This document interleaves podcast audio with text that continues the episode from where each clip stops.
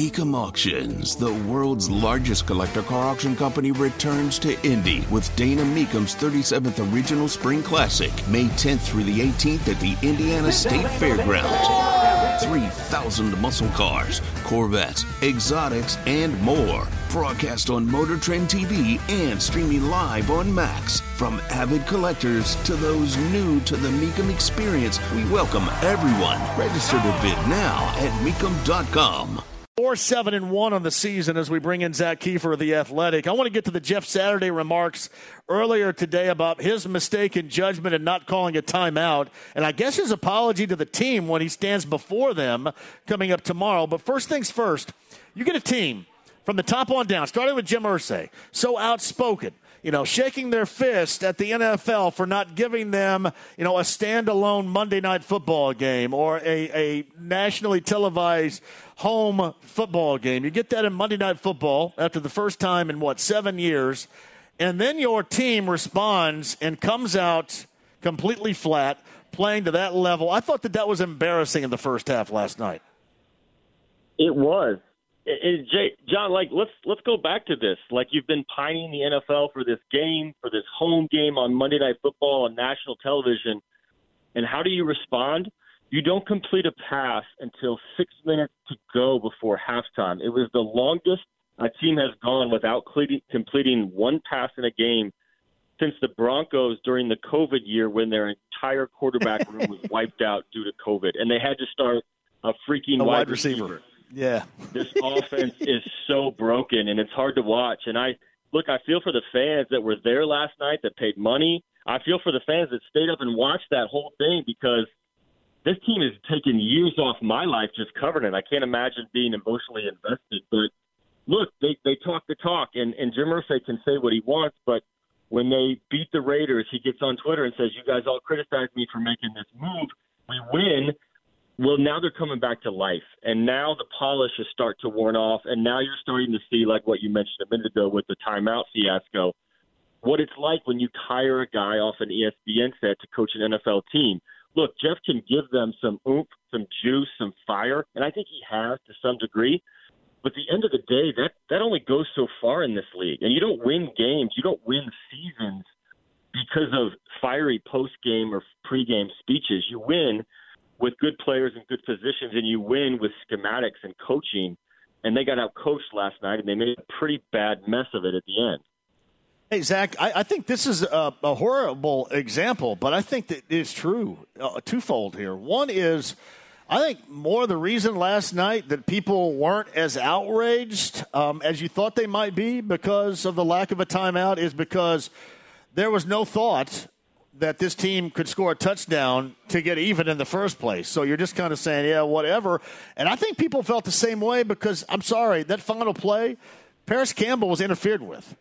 And I've heard absolutely nothing outside of me. And I'm not crying about the officiating, but that was a defensive pass interference. To me, textbook, and it wasn't called. And I and others didn't make too much out of it because of the low level of expectations that this offense is right now. You just didn't think they were going to get it done in the end, thus, you really didn't care. Yeah, that's the sad part, right? So the issue I had with the explanation we got last night was Jeff Saturday saying we had a lot of time and I felt good. I wouldn't have felt good in that situation because they were on the 27 yard line. Like if you're inside the six or the eight, like okay, yeah, then I'm thinking you've got enough time with these timeouts.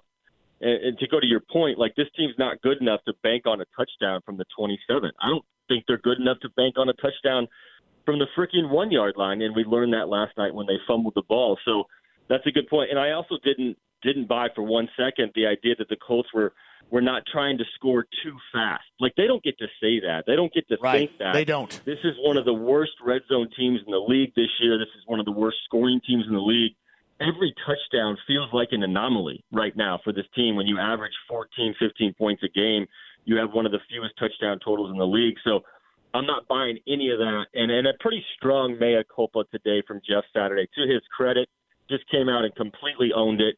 He said this was all on me. I'm going to address the players tomorrow. But look, this was this was a rookie coaching mistake. You know, for those that watched the Week One game between Denver and Seattle, when Peyton Manning was basically calling timeout like what 38 times. Like that was all of us in the press box. I bet that was you wherever you watched it. I bet that yeah, was oh, everybody yeah. in the stadium.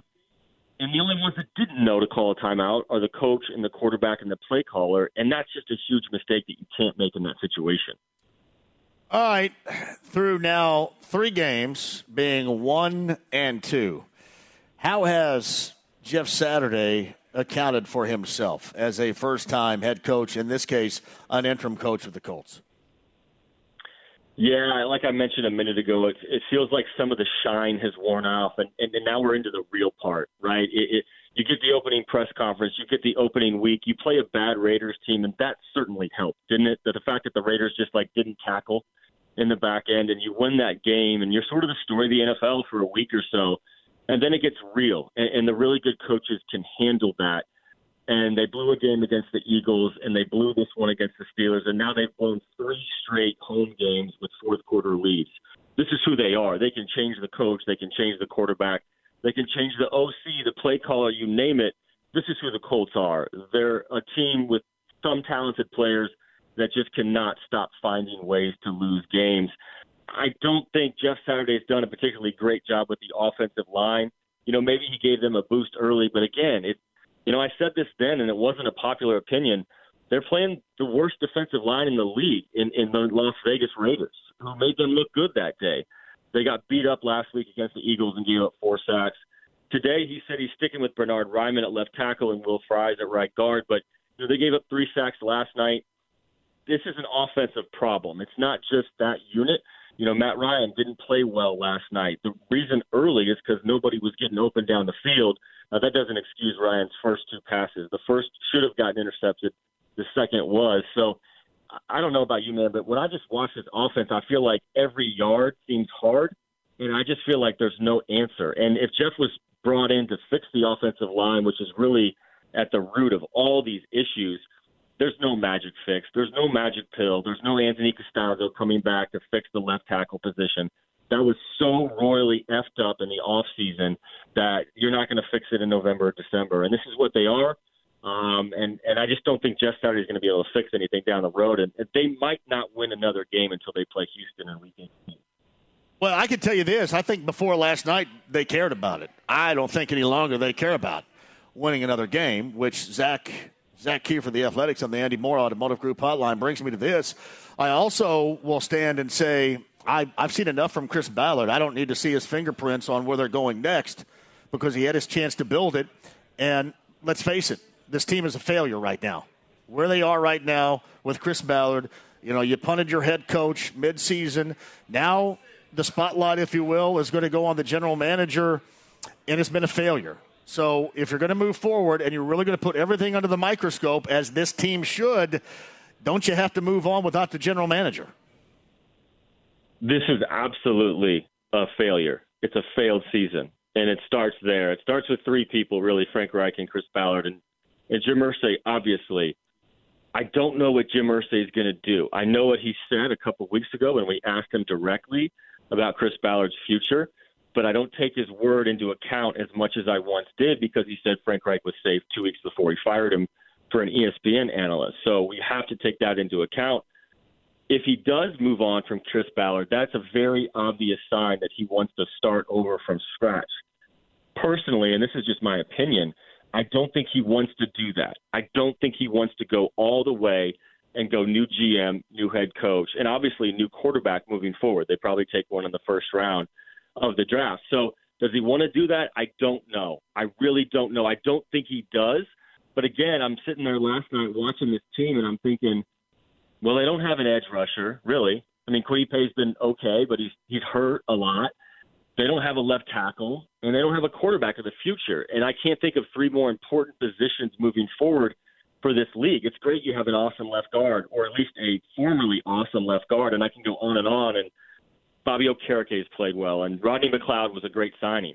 It doesn't matter if you don't have those three positions figured out and it's been a long time since they did, and that's a damning thing on Chris Ballard's resume right now that Jim Irsay is going to have to live with and decide upon because this QB carousel, as we said, is not working. But it's not just that. It's not just that. It's it's the way this team was built. and the flaws are so obvious every single Sunday and Monday night last night. And Zak, that's it. I'm not trying to be your normal radio horse's ass here at all. I just look at it this way: if it's Ballard again, clearly his philosophy on how to build a team has been a failure. So does he change that up? Does he go a different direction? I mean, don't you now have to go with a philosophy that you don't altogether believe in? I just think that a lot of this is going to entail a fresh start. And in particular at quarterback, I just, if, if you're Jim Irsay, I don't know how you move on with something that clearly has not worked out over a six year span. Yeah, that's a totally valid point. That's an answer that Jim Irsay is going to have to stand in front of the media and, and, and, you know, in turn, his fan base and answer.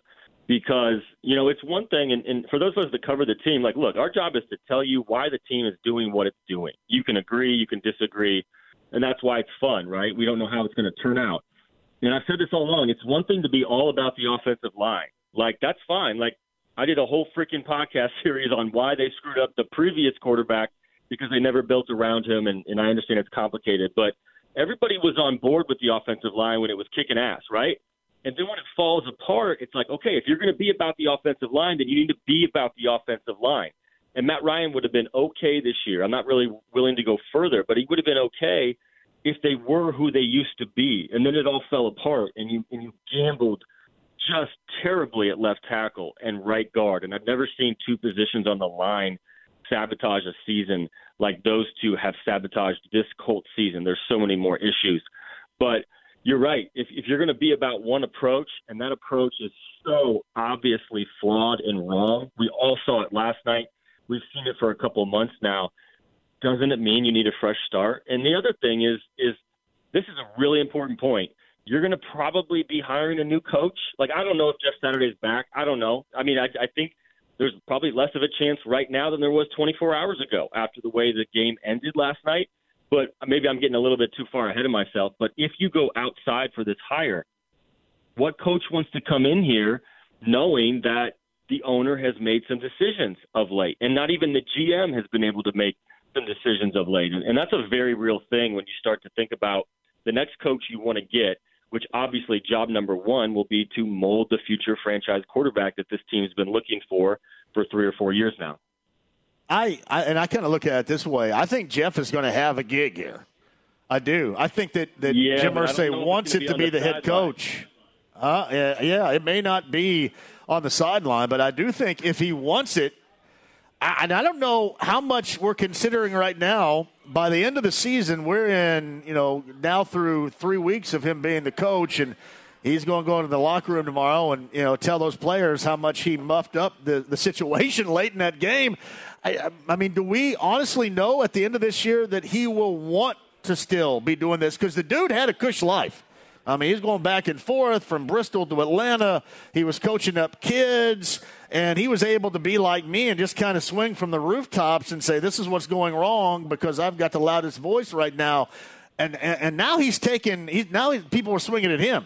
You think that? Do we honestly know that he will want to be in a position as a coach or somebody in this front office once the season is done? No, we don't. And Jeff has said this. Jeff has said this publicly. He doesn't know if he wants to be the long-term solution, and and I'll give him credit. He's not he's not BSing us. He's not just saying what Irsay wants to hear. He does not know yet if he wants to be the full-time coach. I think this was an eight-week experiment on both sides. Irsay to get a fresh perspective on his team and to see if Jeff Saturday could light a fire under these guys, but also if Jeff wanted to get into coaching. Now, to counter that, I would say if you want to see if Jeff Saturday is a capable coach, this is not the situation to bring him in and and have him take over. Like this was an unprecedented situation in a lot of ways where you're setting him up to fail because you don't have an answer at quarterback, the offensive line's broken, all these things we've been talking about for a couple of months. Now look, you know, we asked Reggie Wayne this question a couple of weeks ago. We said, "You think Jeff's going to stick around full time?" And he said, "I don't know, man. I mean, the Jeff that I know likes to be at home with his kids." Now Jeff's kids are older. I think one of them plays in North Carolina, so that changes things a little bit. But man, I mean, Reggie's made this very clear. Like, it's one thing to be a player, it's another thing to be a coach. And even Robert Mathis mentioned this. Like, you're showing up when it's dark and you're leaving when it's dark. And a lot of these guys have trouble with that. I don't think Reggie Wayne's long for coaching. He's kind of been really obvious about that. And I don't yeah. know if Jeff Saturday is. And maybe I'm wrong here, but that that's a very real factor in this. Everyone kind of just assumes that he wants to be the guy moving forward in 2023. Jeff has not said that, and honestly, I don't even think Jeff has made that decision yet. So, Zak Keefer, the Athletic on the Andy Moore Automotive Group hotline. I guess we kind of make the transition to some of these what if storylines. This is interesting to me because let's just say that, that Jeff Saturday doesn't want to do it anymore. And then Jim is true to his word, and Chris Ballard is back. So Chris Ballard is going to get another swing at hiring another head coach and rebuilding this thing. I that's going to be a tough sell around here, will it not?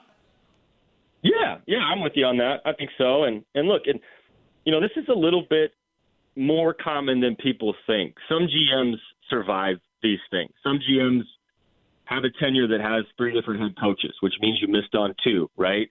Um, and I'm not saying that's going to happen, um, but in the back of my mind, something tells me Jim Irsay does not want to blow it up, a la after the 2011 season, and just start completely from scratch. Now, again, he's been a little bit impetuous this season. He's definitely been unprecedented, so I'm not ruling anything off the table. I've learned that. Anything, anything I say today could be totally wrong because he could change his mind and change everything he's said so far. Um, but look, I mean, that's the GM's job. The GM's job is to go hire a coach. The last time they went and hired a coach, he backed out after agreeing to become the coach, and Irsay stepped in and said, "We're going to go get Frank Reich." So again, like Chris Ballard's never even really hired a head coach here. So um, does he get, you know, in what amounts to a third chance? I don't know. But there's we're getting to the point where there's five games left. The, the results of the games matter so little. Losses are more valuable because of the draft positioning. And all that matters about the future of this franchise is what Irsay decides to do come January 9th or 10th, whenever it is after that last game against Houston determining the fate of his GM and Chris Ballard, and then what he wants to do at head coach. Is it financially responsible? And, and, given the decision that Jim Irsay made earlier this season, I think a lot of that was in mind. And I don't want to see Sam Ehlinger, but I'm sick of seeing Matt Ryan. I mean, maybe I want to see Nick Foles now. I'm not sure. But is it financially responsible for the Colts to shut down Matt Ryan, given the circumstances?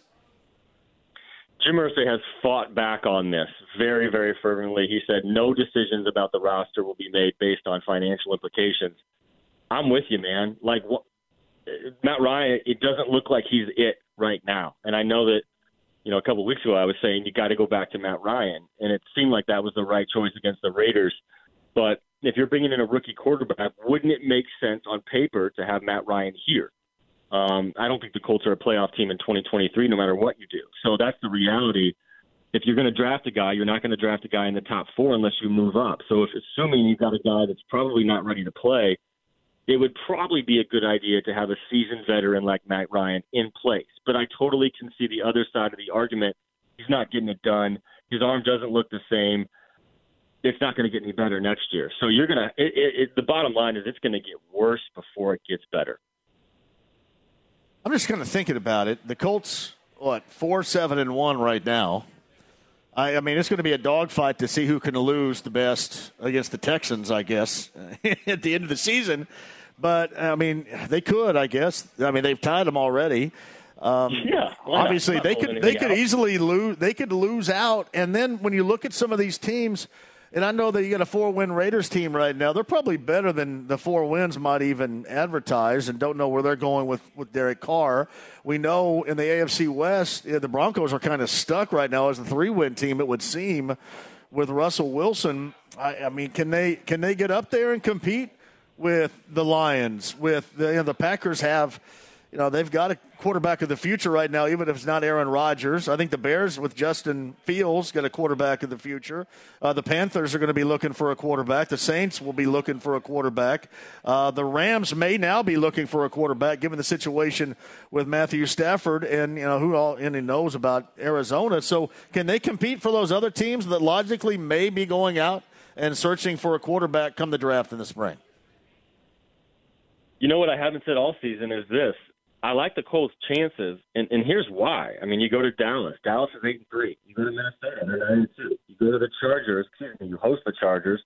They're six and five. Then you go to the Giants, who are seven and four. So the next four, with the bye yeah. squeeze in between, all those teams are going to be playing for something. All those teams are going to be playing for playoff positioning.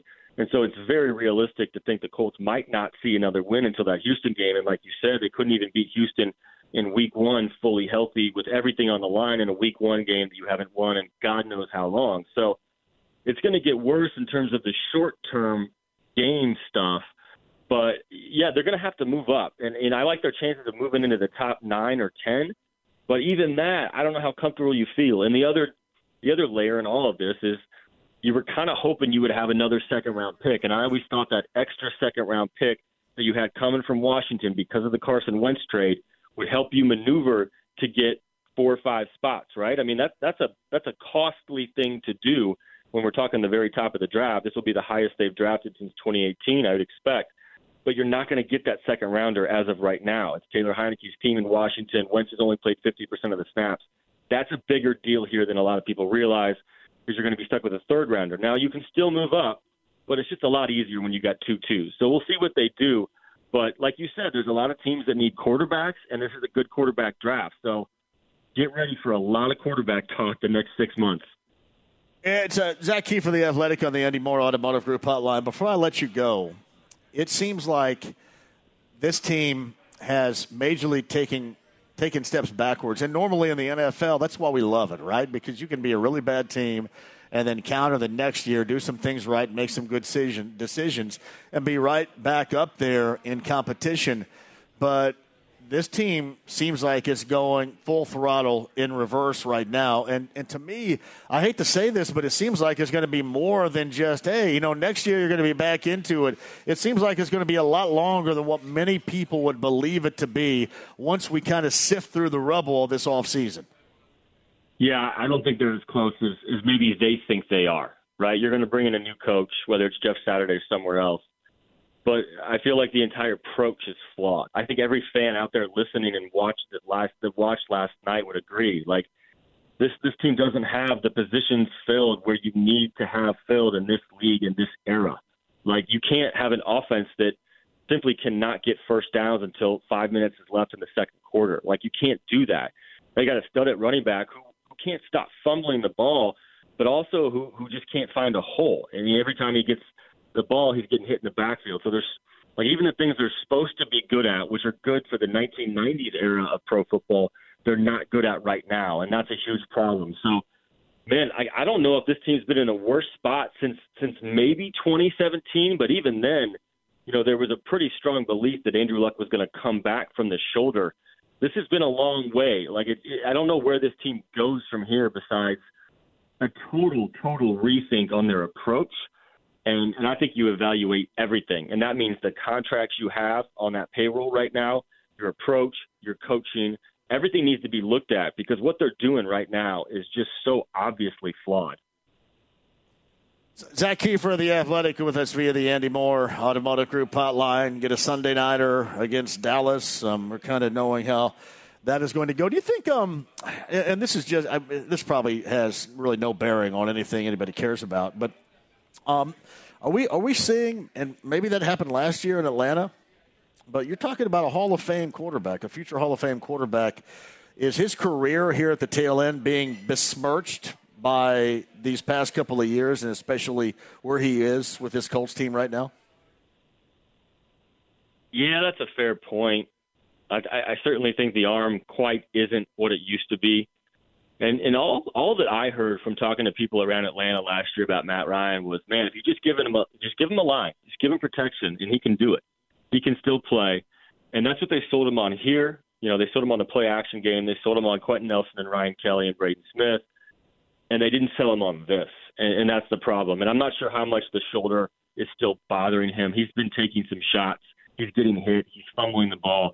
Um, he's not at the stage of his career where he can overcome the flaws that are around him. In a lot of ways, and and this is not probably a popular opinion, but I remember saying this last year. Carson Wentz covered up for this offensive line in some respects a lot last year. There were a lot of plays that he escaped a lot of pressure because he was such an athlete back there. Now, conversely, I'm totally not going to omit the fact that he held onto the ball too long and he made football harder than it needed to be and all that, and he didn't take the, the layups. Look, I get that. There's both things can be true. But I thought this line took a big step back last year, and I wasn't ready to call it an elite offensive line late in the season because I watched Las Vegas and Jacksonville. And then you pick up right where you left off this year in Houston, and they've given up 43 sacks so far in 11 games, and they're on pace to give up 60. Like 60 sacks, man. Like two years ago, they gave up 20. 20. Like they were second in the league, and they would have been first if they didn't have a bunch of COVID guys out in that Pittsburgh Steelers game at um, I want to call it Three Rivers, but it's Heinz Field now. But anyway, that's a long way to say Matt Ryan's not going to get it done when he's getting under pressure all day. The arm isn't what it used to be, and the offensive scheme isn't what it used to be. I mean, they got a first-time play caller in Parks Frazier. He's not going to elevate the offense in some of the ways that Frank Reich might have. But again, Frank Reich's hands are dirty as well because of what they went through the last time we saw them play under him in New England. So it's just it's just been a mess. And you ask Matt Ryan about it, and he's like, "Look, everybody has taken their turn being terrible this season. The line, you know, these aren't his words, but that's kind of what he's hinting at. The, the quarterback, the line, the running backs fumbles, the receivers, all of it seems to be broken. Now there are some bright spots. Jelani Woods had a nice night, but he's not the quarterback that's going to lift anyone around him right now, and that's the shame of it because he's been a total pro through what's got to be one of the hardest seasons of his career. Yeah, and and even the bright spots aren't consistently bright. They will dim and then they'll get bright again, and then they'll dim. You know, they kind of dangle that carrot a little bit, and you know, it doesn't turn out the way that you want. Uh, before I let you go, John Dishauer just sent me a tweet and said regarding Nick Foles, what does it say when he can't make the active roster with the quarterback room the Colts have? And I would respond with this: they haven't wanted him to make the active roster. They don't want him out there playing. Although I think last night I've seen enough of Sam Ehlinger. I really don't seem to see it anymore. And if we're just playing out the string here, which I think clearly they are, or if they're not, they should be, then, you know, for the sake of not getting, I guess, Matt Ryan any more killed than he has been, uh, or out there making bad decisions and besmirching his career, why not play Foles? Would you agree with that? And I'm, I'm not certain that they will, but would you agree with that? Yes. Why not? Why, why'd you bring him here? Like, you know, nothing against Matt Ryan, nothing against Sam Ehlinger. It's not worked. Neither of them are getting it done. There's nothing. There's nothing left to play for besides respect. And the way they've treated Nick Foles, the way they've kind of just run him around in terms of, well, you're the backup. Well, now you're the other backup to this guy, and now you're the third stringer. Like yeah. you didn't come here for this. And and look, like no. Nick Foles didn't have a terrible preseason, and um, at this point, like me trying to justify the Colts' decision making at quarterback is is just like it's like there's no way it's, it's a waste of time because none of it makes sense, none of it's consistent, and none of it's logical. So at this point, like I'm with you, man. Like why not give Nick Foles a run? Who cares? Like you know you've trashed him all year in terms of like not really being honest about where he is on this team and where he is on the depth chart. So give him a shot. I mean the dude's bitten his lip. He surely has opinions on how this was handled. He came here to play for Frank Reich. Give him a shot. It can't get much worse. Yeah. Be interesting to see how this locker room holds together, splinters or otherwise, here in the approaching final month of the season. No doubt about that. Zak Keefer, the athletic on the Andy Moore Automotive Group hotline, uh, sifting through the rubble of last night and where we are right now. I always appreciate that. Zak, get a little bit of rest, and I'm sure we'll do it again soon, buddy. Thank you. Let's do it. Thanks, man. Yeah, Zak Keefer, the athletic on the Andy Moore Automotive Group hotline. Whether it's audiobooks or all-time greatest hits, long live listening to your favorites. Learn more about Kisqali Ribociclib 200 milligrams at kisqali.com and talk to your doctor to see if Kisqali is right for you. And on board from Bally Sports Indiana, he's the voice of the Pacers, Chris Denari. And I mentioned this, I'm taking zero away from Andrew Nembhard. What Andrew Nembhard did in that moment as a rookie was amazing, but that was one of the more amazing under duress, under pressure, with the clock ticking one of the more amazing plays from Tyrese Haliburton that you are going to see. And I think, in large part, because we're dealing with a game winner, that went unnoticed, but not by me. It was incredible. No, it was, and I mean he's a guy, uh, JMV, that in the last three games he's had 40 assists and no turnovers. Nobody has done that in the history of the NBA. Nobody. And the way he controls the game, the way he doesn't panic, um, you know, it's just he's just a special player. I mean, LeBron James said that after the game. The guy is special, and uh, his ability to not rush um, and you know maybe make a bad pass, it gets tipped, or or even maybe he tries to take a shot that is more covered than what he saw over with Andrew Nembhard. But um, you know, there was just a lot of guys that that stood out, John. I mean, for those that stayed up and watched, you know, it's amazing how many people texted me and said they went to bed and they woke up and they were shocked. Yeah. Um, but you know, T.J. McConnell was terrific at the start of the fourth quarter. Nesmith hit some shots. Uh, you know, Miles, I thought, rebounded the ball well and did a good job against Anthony Davis. He only got two shots in the fourth quarter. So you can go up and down the line. There were plenty of guys that you know played a big role in the win, but uh, Tyrese Haliburton is special, and it's uh, it's a good thing that the Pacers him. I, I, just he explained it to JJ after the game in, in terms of what what took him about three minutes to explain what was going through his head in the final less than five seconds was amazing to me. All that he had to consume and all that he had to calibrate. You know, you're looking in the corner at, at, a guy that you would want taking that shot in Buddy Hield, but knowing that Anthony Davis was there to really close him out, and then with a left hand throwing that dime to Nembhard because he saw LeBron James kind of leak back into the, the, the lane area a little bit and would have a much more difficult time to close it out all that stuff you compute within five seconds or less that, that, just made the play to me more amazing yeah, think about it for uh, Andrew Nembhard. He had missed the last four games with an injury. He he did not play in the season opener, so he's played 15 of the first 20 games. And his first uh, game-winning shot at the horn is against the guy that's going to become the all-time leading NBA scorer, probably sometime in late January, early February. And uh, you know, to have the confidence to take that shot. You know, David West told me this many, many years ago, John. It's not it's not having to deal with making the shot. It's can you deal with missing the shot? And I think that's yeah. what all good and great players do is they they know that they're going to have to answer. Hopefully, if the ball goes in, but if it doesn't, you've got to answer that as well. And you know he's only 22 years old. I, I think the Pacers. I think Pacers fans know.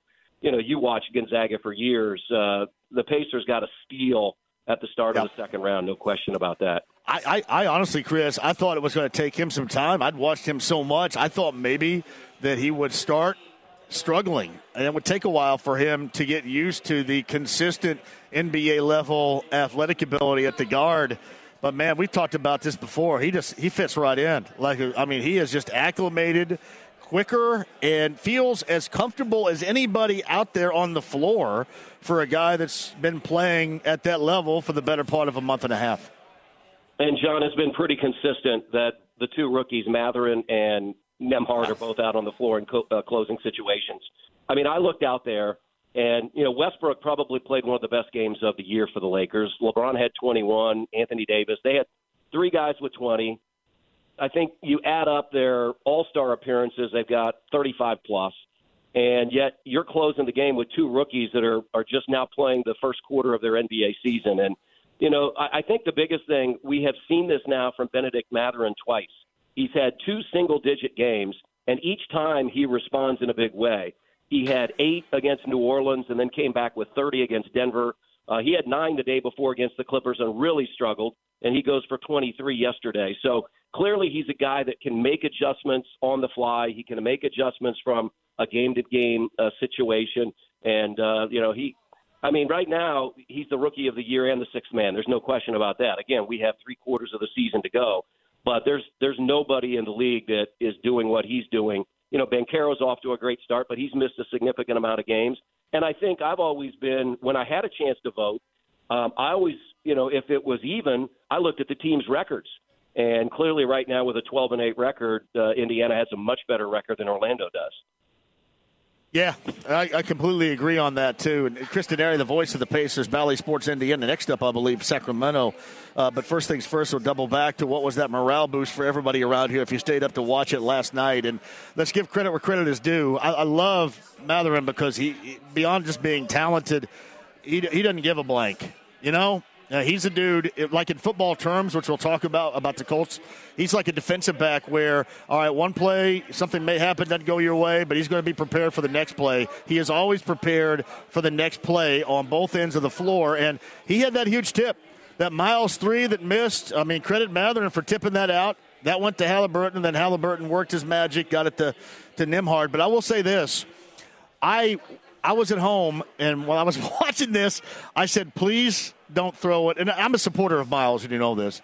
Please don't throw it to Miles. I don't think my Twitter account can handle if 33 misses two game winning threes there in those final moments. Please don't do it. So I'm just glad yeah, that it went someplace else.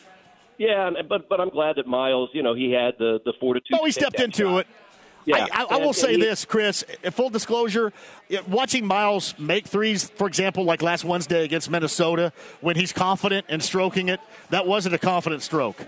I mean, he was kind of no. falling away a little bit. It fell short to the right of the rim. That was not a confident stroke. And then when you got it to Nembhard, it was right in the shooter's pocket. He stepped into it that was, and not just because it goes in, but you can just tell somebody shoot it confidently and somebody that wasn't. Nembhard did in that moment. You kind of tell Miles really didn't get that type of look. It was almost like he was surprised he was that wide open at that moment.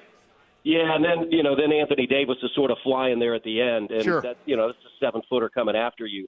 But you know, the the one thing that I I think was so good about what happened last night in the fourth quarter is they were in the same position on Sunday afternoon, right? They got down by 19 or 20 and just could right. never get back in the game. And then yesterday, one of the biggest plays of the game, there are two big plays that I, I heard you earlier talking about stat sheets, and you know people just look at stat sheets and they don't understand yep. the full complexity of the game. Um, the steal by T.J. McConnell uh, that the Pacers went the other way and scored, and then the second effort on the offensive rebound at the end of the third quarter by Mathurin. I mean, all of a sudden it's a nine point game going to the fourth. Um, yep. Even though the lead got to 17, I, I just thought that they had some momentum. It quickly slipped away. But to your point, back to Mathurin, remember in the fourth quarter, I think he came down in transition and they want him to take the shot. He missed two. But you know, he came down yep. the third time and he took it again and buried it. So yep. it's just something that he he doesn't worry about missing shots. He knows he knows he's a good three point shooter and uh, he's better off taking them than passing them up. Yeah, and you go back to that McConnell play. He he split two Lakers to ju- to, to uh, you know sprawl out on the ground to get that ball too on that steal on that takeaway. I mean, he split. There are two Lakers that stood straight up. And the other thing that I was inspired by, and I'm sure a lot of Pacer fans, if you were up watching it last night, was the moment when Russell Westbrook was having a good one and he was feeling himself. And I think he dropped a dime. It may have been to Davis. I can't remember for a dunk and then uh, Austin Reaves gave him the you know, the binoculars, you know, for the great look, and then he did the binoculars thing, and you just kind of sat there and hoped that they'd get a little bit of karma come back at him. And that's the Pacers hung in there and gave them dancing around and doing this whole Russell Westbrook thing because he was feeling good. A little bit of karma that Pacer fans wanted to see last night. Yeah, and because you know people will look at you know the Lakers and they started 0 and 5 and 2 and 10 this right now is the best the Lakers have played. They'd won it two straight, five or six. Uh, they've got pretty much everybody healthy. Uh, Patrick Beverley did not play because he was serving the third game of a three game suspension. But when they have James and Westbrook and Davis all together, I mean, that's a handful. So you have to look at that as really a really good win. I, I know they're under 500. I think they're 7 and 12. I don't think their talent um, showcases that. Uh, but uh, you know, just a just a terrific win, and you could see the joy uh, with that group. I mean, they don't care who makes the shot; uh, they just know they want to win, and uh, that was a huge way uh, to play game two of this road trip. Yes, especially it was a, the second of a back to back, and I, it almost looked like against the Clippers on Saturday afternoon that they just kind of got off the plane and took a bus ride and went out there to play. I mean, they didn't have much resistance whatsoever when they got down, and you can kind of tell um, and, I, and I know that I think it was JJ that said that after the game when they got down. I think maybe it was 17 or so, maybe it was less than that. Buddy Hield kind of stepped in and said, "Hey, listen, we don't want this to turn into what happened yesterday." And then at that point in time, they kind of lifted one another up. So yeah, that's the way say, it felt. You know, at the least. one thing, I mean, just from a TV standpoint, I mean, Ken Softman had to be over at Crypto.com Arena at 5:30 in the morning uh, for a one o'clock start here. So no excuses. I mean, you've got to deal with that in the NBA, but it's the first time that the Pacers had played anything uh, before seven o'clock this year. So uh, I just thought, you know, it was a two point game against the Clippers at the half. It was manageable for a while, and then the Clippers ran away. And I think one of the things the Clippers are doing, they're they're figuring out how they can play without Paul George and Kawhi Leonard. I mean, Leonard's only played five games. Uh, Paul's missed, I think, four. So that's a team that's as deep as anybody in the league with a number of former starters and NBA All Stars, John, that come off the bench. Yeah. It's uh, Chris Denari right there. Sacramento up next, right? Yeah, Sacramento. We're in Sacramento, and uh, wow, you know Tyrese Haliburton and Buddy Hield coming back here for the first time. Uh, Domantas Sabonis in a Kings uniform. Uh, Sabonis did not play for the Kings in Indianapolis last year, uh, so there will be a lot of national attention, I believe, on this game because both of these teams have have played far better than anyone thought when the season started. The Pacers are 12 and 8; they're fourth in the East. Uh, Sacramento's 10 and 9, and they're a playoff team in the West. So it's going to be a very interesting game tomorrow night here in Sacramento. I was up with you last night. I thought sure I was going to get a call at about four in the morning, but it didn't come. But I was up there. I was up there with you. I should have. I got, a, I got a I got a tweet from Tucker Barnhart. I don't know if he was at the Colts game, but he tweeted that he, he said, "Hey, he was he start? was at the Colts game. Yeah, he was he there. Was like, can the game start earlier? Um, he, he, was looking for an earlier start. Yeah, so. yeah, he was at the game. I think I, I, made sure that he got into bullseye though, so I'm, I'm assuming he already had the game day experience made before that that debacle last night over at Lucas Oil Stadium. Chris, I appreciate it. You and Quinn, shout out to Quinn. Also, great call on the Nembhard make last night, the game winner. That was good stuff, man. All right, thanks, John. We'll talk to you soon. Uh, Chris Denari, voice of the Pacers, Bally Sports, Indiana, on the Andy Moore Automotive Group hotline. Whether it's audiobooks or all-time greatest hits, long live listening to your favorites. Learn more about Kisqali Ribociclib 200 milligrams at kisqali.com and talk to your doctor to see if Kisqali is right for you. And that, folks, is our Allegiant Air great round of the. Oh, that, that was last night's show. That's last night. I'm, I'm sorry. They are not I'm a sponsor of this show. They mode. should be, but I'm they're sorry. not a sponsor of this show. My bad. All right, that's Greg Rakestraw, Colts post-game show host, who thinks he's still doing the post-game show. I haven't slept night. yet, John. What, I've been on what the time show. did you get home from that? Uh, I got home at about two fifty. I was still uh, up. I leg- of course you were. Yeah. Um, I, I legitimately am operating on about three and a half hours sleep. oh, I got two and a half hours as you night. well know, the kids don't care that you were up late and No working. They need to be good at school. Well, at the I, I had right the good time. fortune last night of being able to go on to the Pacer game. They got down 19 and then 17 in the fourth quarter. I hung in there and then got to see what was an absolute incredible. That was an Alcoa fantastic finish from our football days back in the 1980s. I think the only Colts player that was ever in an Alcoa fantastic finish. Do you remember him? Ray Butler, Ray Butler. the immaculate reception, Ray Butler, I believe. The immaculate against- deflection, sorry. Yes, I believe that was against Pittsburgh Steelers. the Pittsburgh Steelers. One of the three Right. wins the Indianapolis Colts ever have against the Pittsburgh Steelers. I'm not kidding. That is it, yeah. That's 84, it. 2008, and Yep. there's one in there somewhere in the middle. Oh, the uh, 2005 regular season of Monday Night Football. My question is, why do they still not have the Alcoa fantastic fit? Is Alcoa even a thing anymore? I think it still is in Southern Indiana. I'm not sure. Yes, down in Cat, right uh, down by Newburgh. Is that right, where yeah. Alcoa is? Maybe they felt they didn't need to spend their money on, uh, you know, a week old highlights. the Alcoa fantastic finish was fantastic. Not so much for the Colts last night. Off to a dreadful start in the first half, and then inspired play, I guess, in the third quarter. And then, as usual, their offense cannot close the door. They didn't last night with a multitude of errors. Greg Rakestraw joins us on JMV Ale Emporium. We're with the Indy 11, where USA moves on to the knockout round with a 1 0 win over Iran. USA 9 a.m. Saturday morning in that round of 16 knockout style matches up against Greg Netherlands. Netherlands, so again, uh, anytime you get one of the top five or six teams in Europe, you know they are talented. Um, but I think the U.S. hung with a better team in England, who, after basically barely being able to get a shot off against the U.S. on Friday, then put three up on Wales in the second half of today's match. So, again, that makes the U.S. efforts in a 1 1 draw against Wales and the 1 0 win today. Well, they've not been high scoring. They've been very difficult to get shots on or very difficult to have a great amount of possession against. And to me, That translates very well into playing the Netherlands coming up on Saturday morning. All right, biggest surprise in the World Cup so far? You know, there, because we are just getting to the payoff end of the tournament, you know, you can have a you, the way the group stages work. You can kind of have a bad game and still get by with it. Yeah. So the next three days, you know, the other groups C, D, E, F, G, and H uh, will all have their final matches. Groups A and B wrapped up today. So in Group A, Netherlands, which was a huge favorite, made it out of their group. Senegal over Ecuador is a bit of a surprise, but Ecuador's top player was injured and couldn't play today, and Senegal took advantage of that. The fact that Qatar didn't win a match was, was not exactly a surprise. Um, the fact that it's the U.S. and England coming out of the group, not a huge surprise. Some maybe thought it would have been Wales against the U.S. So nothing major yet. You know, we have had matches like Saudi Arabia beating Argentina. That is the equivalent of a 16 beating a one in the NCAA tournament.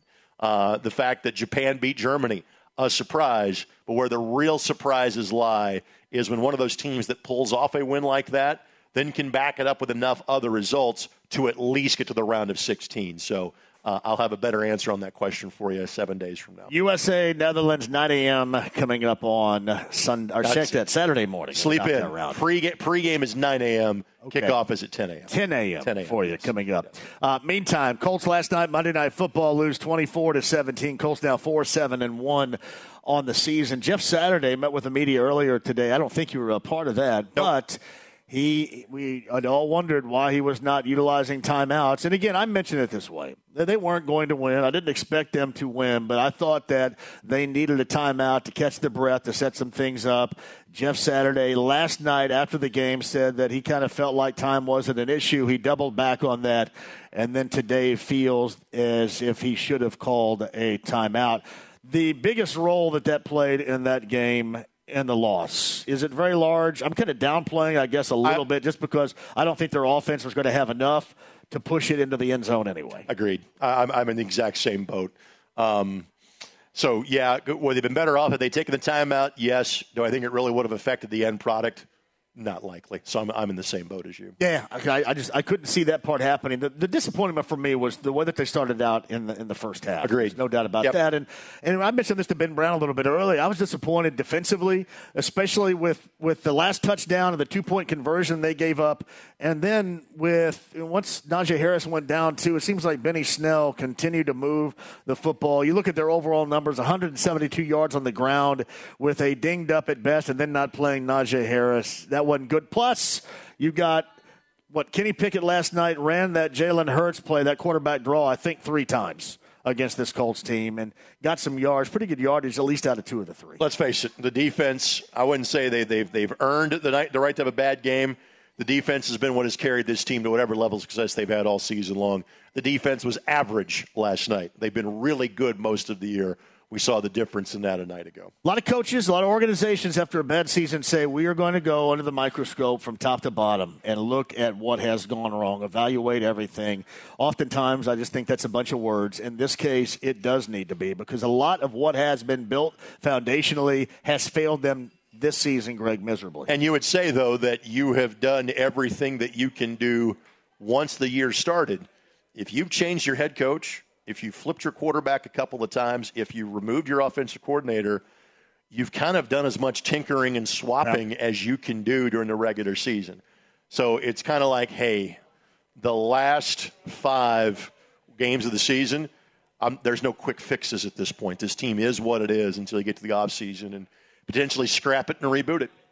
Jeff Saturday, the guy for the future, you think here? I have no idea. Um, just because – there's there's five games left to go. We saw a little bit of an impact against the Raiders, but what we've seen the last couple of weeks yeah. looked looks kinda, the same. Looked kind of like just before. And again, Coaches make a difference, but it is always about the Jimmies and the Joes more so than the X's and the O's. And again, there's just not enough good pieces. Well, and that's why I point the finger at Chris Ballard entirely for where this team is right now, the way that it's built. And the difference is between what you saw last night of the Steelers and the Colts right now is even in a bad season in Pittsburgh, you still have some of those foundational pieces. Plus, you get a look into the future where you have quarterback in place. I like George Pickens a great deal, the wide receiver. I think if you know he stays if he stays good, stays on the field, he's going to be. But Rick Venturi and I talked a little bit earlier on my way here. He kind of compared him to what he thinks he's going to be a guy like A.J. Brown. I would tend to agree with that comparison. They have a lot, along with Freiermuth, the tight end. They have a lot of what the Colts don't have in place, and I guess specifically at the quarterback position, what they believe to be the long term fixture here. And those are some of the answers the Colts are going to be tracking down. Correct. I mean, again, it's just uh, are there some pieces here you're going to keep? Absolutely. But are there enough good ones for this team to be truly competitive right now? No. And this group has gone so long without a reboot. You know, we had one in 2012, and we're thinking, hey, this is going to be a long term process and they go 11 and 5 and so it has been and, and, it's it's great to be in win now mentality for 10 consecutive years. It means you think you're going to be good. This team should have won more during that time. There are multiple reasons as to why that's the case but they've never looked at themselves in an off season and saying hey it's it's probably time that we have to kind of build the foundation back up. And i think that's where this franchise is for the first time really in 11 years. I think we've also gone, I think if you were to ask some people within the organization now, whereas maybe prior to, maybe not everybody, but certainly the owner felt this way, wanted to win games still. I think now, if you continue to lose and you continue to take a nosedive, I don't think, as far as the future is concerned, that's altogether going to make anybody unhappy any longer. Well, I think yesterday, I think last night is what that meant moving forward here. And let's face it, from a mathematical standpoint, again, are the Colts at 4 7 going to be a playoff team? No.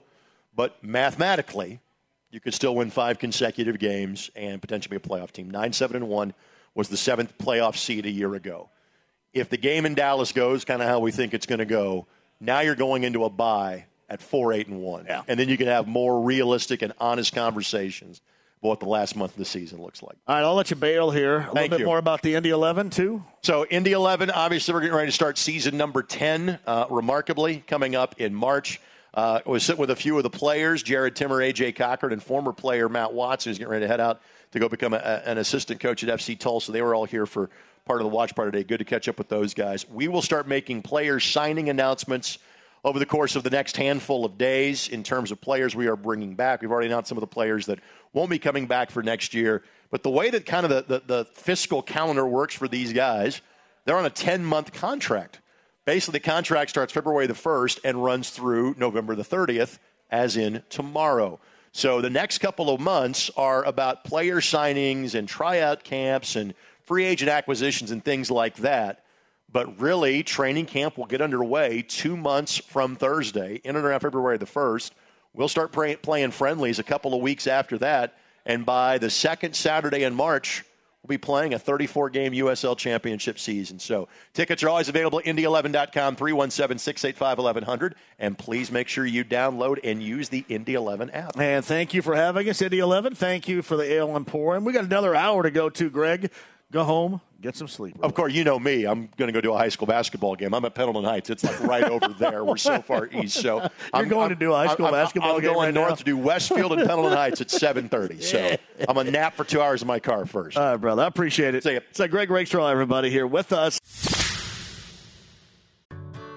Whether it's audiobooks or all-time greatest hits, long live listening to your favorites. Learn more about Kisqali Ribociclib 200 milligrams at kisqali.com and talk to your doctor to see if Kisqali is right for you. Ben Brown of PFF is on the Andy Moore Automotive Group hotline. Ben, I'm sorry to keep you on hold for so long. He's our data scientist. Um, I am uh, going over the shortcomings of what was a first half embarrassment last night and yet another loss for the home team here. Yeah, there's. I mean, the, the, it, I understand the frustration. I can say that much because it was uh, maybe one of the worst first quarter performances from an offense I think we've seen all year. I was going to maybe look up a stat for that, but after that game, the Colts rank as the third worst offensive unit from an EPA perspective. The two teams below them, the Rams and Texans. Uh, the two teams above them, the Panthers and Broncos. So not necessarily the company that you want to uh, be keeping at this point in time. And I think it speaks to, uh, you know, overall an overall lack of direction for the entire organization. I would say. Yeah, no question about that. And no question about that. And then, like you talk about the lack of direction right now, I, I, I don't know where. I was thinking about it last night where they're going to come up with the answers. And I, I guess one of the things I did think about knowing you were coming on is where they are right now offensively and how bad that you mentioned the first quarter. I mentioned the entire first half.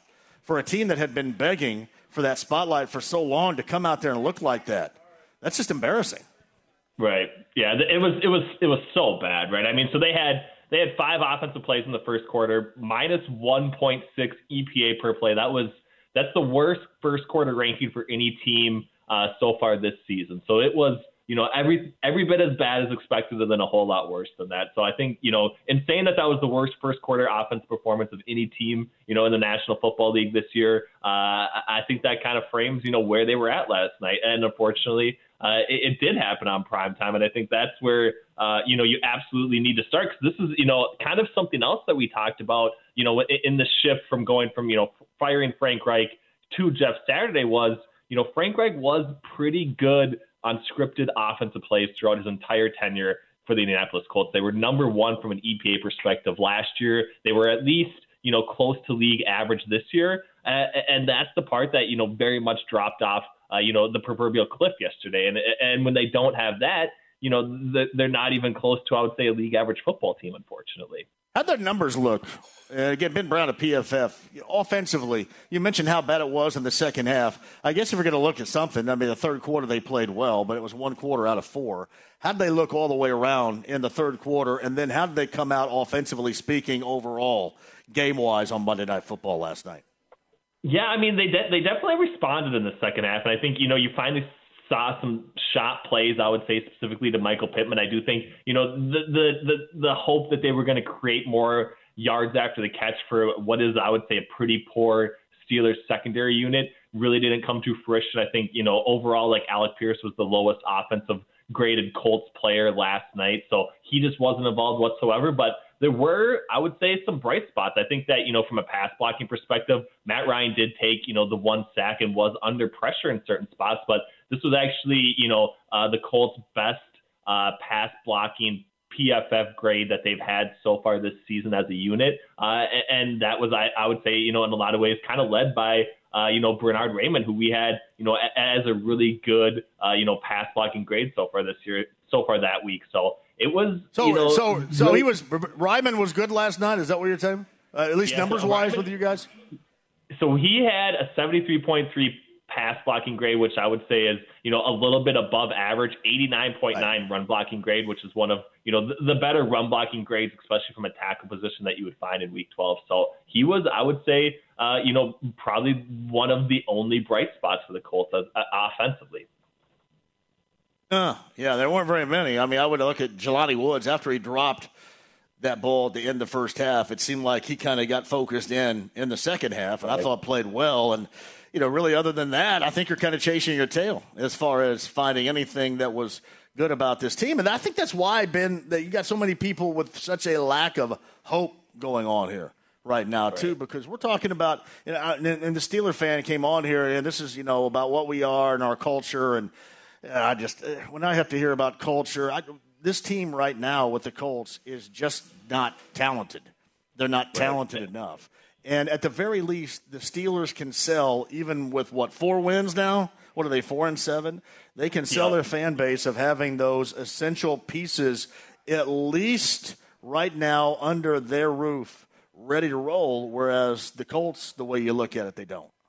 Yeah, and they have, you know, the one thing that the Colts the Colts haven't had in quite some time, and it's, you know, I would say, you know, some hope for the future at the quarterback position because they've been, you know, completely uh, abrasive to actually trying to draft somebody, and they've gone with this, you know, Reid type free agent quarterback, and, and that has its flaws, right? Because I do think that, you know, when you're trying to piece together a roster, like the roster surrounding some of these guys, you know, specifically, you know, the Philip Rivers year uh, and, and everything else was a pretty good unit. But when you bring in a veteran guy at that type of you know salary cap, like those those things start to fray a little bit. And I think that instead of you know obviously it's a little bit of revisionist history or a lot of bit of revisionist history, but actually going out and, and at least trying to find your guy through the draft you know, it is kind of the first step, I would say, uh, to really turning uh, not only the culture around, but also, you know, the direction of the team around. And, and until they, you know, bite the bullet and do that, and when they actually have the draft capital to do that, you know, I, I think there's still a lot of dark days ahead for Indianapolis Colts fans.